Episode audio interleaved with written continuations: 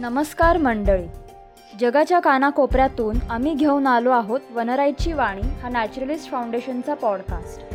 मी गौरी जोशी एक nature interpreter तुम्हा सर्वांचे नवीन वर्षातील या नवीन भागात स्वागत करते. या पॉडकास्टच्या माध्यमातून आम्ही तुम्हाला वन्यजीव संरक्षण संशोधन आणि शासनाच्या पर्यावरण संबंधीतील विविध धोरणांच्या विश्वात घेऊन जाणार आहोत. पण त्यापूर्वी सर्वप्रथम तुम्हा सर्वांना नवीन वर्षाच्या हार्दिक शुभेच्छा. तुम्ही या पॉडकास्टला दिलेल्या भरघोस प्रतिसादाबद्दल आणि पाठिंब्याबद्दल तुमचे आभार. चला तर मग तुम्ही सर्व तयार आहात ना? दोन हजार वीस या वर्षी आपण सगळ्यांना कोरोनासारख्या भयंकर महामारीचा सामना करावा लागला. त्यामुळे लोक बेरोजगार झाले. उद्योगधंदे बंद पडले. देशाची अर्थव्यवस्था देखील डबघाईला आली. परंतु यावर्षी वन्यजीव आणि पर्यावरण यांच्या दृष्टीने काही चांगल्या घटना देखील घडल्या. त्यातीलच काही घटनांची माहिती आपण या भागात घेणार आहोत. सर्वात पहिली घटना ही हुबळी अंकोला रेल्वे मार्गाबद्दल आहे.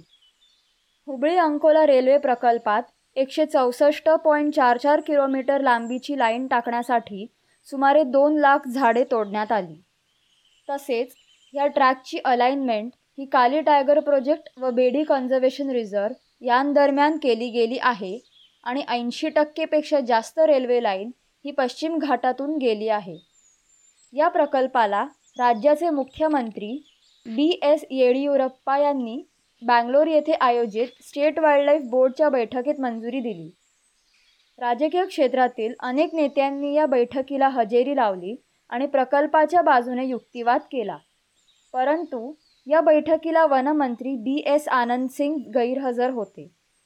मुख्यमंत्र्यांनी एन्व्हायरमेंटल एक्सपर्ट्सनी दाखल केलेल्या विविध अहवालांना फेटाळून लावले ज्यामध्ये national tiger conservation authority N T C एच्या प्रतिनिधींनी केलेले अहवाल देखील होते. या अहवालानुसार रेल्वे मार्गासाठी तोडण्यात येणारी जंगले ही सस्तनन प्राण्यांच्या एकोणतीस प्रजाती पक्ष्यांच्या दोनशे छप्पन्न प्रजाती सरपटणाऱ्या प्राण्यांच्या आठ प्रजाती आणि फुलपाखरांच्या पन्नास प्रजातींचे समर्थन करतात. हा प्रकल्प पर्यावरणाच्या दृष्टीने महत्त्वाचा नाही तसेच यामधून मिळणाऱ्या अफाट नफ्यामुळे जो पर्यावरणाचा प्रचंड विध्वंस होईल त्यात तटस्थता येईल पण पर्यावरणाची होणारी हानी भरून निघणार नाही असे एन टी सी एचे प्रतिनिधी म्हणाले. परंतु जून महिन्यात स्टेट बोर्ड ऑफ वाईल्डलाईफच्या झालेल्या बैठकीच्या आधारे कर्नाटक उच्च न्यायालयाने हुबळी अंकोला रेल्वे मार्गासंदर्भात कोणतीही कारवाई करण्यास अधिकाऱ्यांना आळा घातला. दुसरी घटना वन्य प्राण्यांच्या बेकायदेशीर व्यापाराबद्दल आहे. महाराष्ट्र वन विभागाने केलेल्या एका मोठ्या कारवाईमध्ये एकोणीस जणांना अटक करण्यात आली. हे सर्वजण नाशिक ठाणे पुणे आणि अहमदनगर या भागात होणाऱ्या प्राण्यांच्या तस्करीत सहभागी होते. एक ते अकरा जून दरम्यान वन विभागाने विश्वास चव्हाणखे सहाय्यक पोलीस निरीक्षक रबाळे आणि दीपक धाबेकर हवालदार चतुशृंगी पोलीस चौकी पुणे यांना अटक केली. तसेच पुण्यातील आय टी उद्योजक आणि बेलापूर येथील एस्टेट एजंट यांनासुद्धा मध्यस्थ्याची भूमिका बजावल्याबद्दल अटक करण्यात आली. तसेच बारा लोकांच्या गँगला पंधरा लाखांची वन्यप्राणी पकडण्यासाठी वापरण्यात येणारी उपकरणे आणि सापळे बाळगण्याबद्दल अटक झाली. नाशिक येथून सोमनाथ पवार यांना रेड सँड बोआ विकताना अटक केली तर दुसऱ्या घटनेत आणखी सहा जणांना यासाठी अटक झाली. अहमदनगर येथील निखिल गायकवाड यांना सापळा रचून अटक करण्यात आली आणि त्यांच्याकडून जप्त करण्यात आलेल्या इंडियन सॉफ्ट शेल टॉटलची त्याच्या नैसर्गिक अधिवासात मुक्तता करण्यात आली.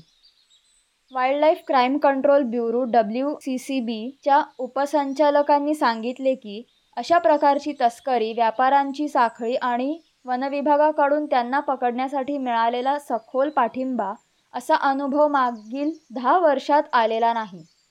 गेल्या दहा वर्षात झालेली ही राज्यातील सर्वात मोठी कारवाई आहे. तर यानंतरची घटना आहे आरे कॉलनी संदर्भातील. आरे हे गेल्या चार वर्षांपासून शहरातल्या ग्रीन लंग्स म्हणून प्रचलित असलेल्यांपैकी एक आहे. परंतु ते मेट्रो तीन लाईनसाठी कारशेड तयार करण्याच्या प्रस्तावामुळे वादग्रस्त ठरले आहे फॉरेस्ट डिपार्टमेंट आणि प्रशासनासह अनेक राज्य संस्थाविरुद्ध वनशक्ती नावाच्या एन्व्हायरमेंट ग्रुपने दाखल केलेल्या अर्जाला उत्तर म्हणून आरेचे मुख्य कार्यकारी अधिकारी C E O Nathu Rathod यांनी प्रतिज्ञापत्र दाखल केले होते. त्यानुसार आरे हा संजय गांधी नॅशनल पार्कचा भाग आहे असे त्यात नमूद केले होते. आरे हे अधिसूचित जंगल नसले तरी अतिक्रमण आणि वृक्षतोडीविरुद्ध आवश्यक कारवाई ही त्या वनक्षेत्रात घेण्यात येते. तर आरे हे सुद्धा जंगल म्हणून घोषित करावे असे त्या प्रतिज्ञापत्रात म्हटले आहे. यानंतर सुप्रीम कोर्टाने या भागाला वन असे जाहीर केले आहे. तसेच नॅशनल पार्कला Aarey कॉलनीसह environmental protection act nineteen eighty six अंतर्गत इकोसेन्सिटिव्ह झोन म्हणून सूचित केले गेले आहे. जर महाराष्ट्र राज्य जे त्या जमिनीचे मालक आहेत. प्रामाणिकपणे हे सांगू शकले की आरे हा नॅशनल पार्कचाच भाग आहे आणि ते एक जंगलसुद्धा आहे. तसेच तिथे असलेल्या हिरव्या फुफ्फुसांना म्हणजे ग्रीन लंग्स सूचित करणे आणि त्यांचे संरक्षण करणे ही राज्याची जबाबदारी आहे. तर सहा वर्ष चालू असलेल्या संघर्षाचा अंत होईल असे पर्यावरणवादी रोहित जोशी यांनी सांगितले. या पुढील बातमी आहे सर्वात मोठ्या प्रमाणात तस्करी केल्या जाणाऱ्या पँगॉलिनबद्दल.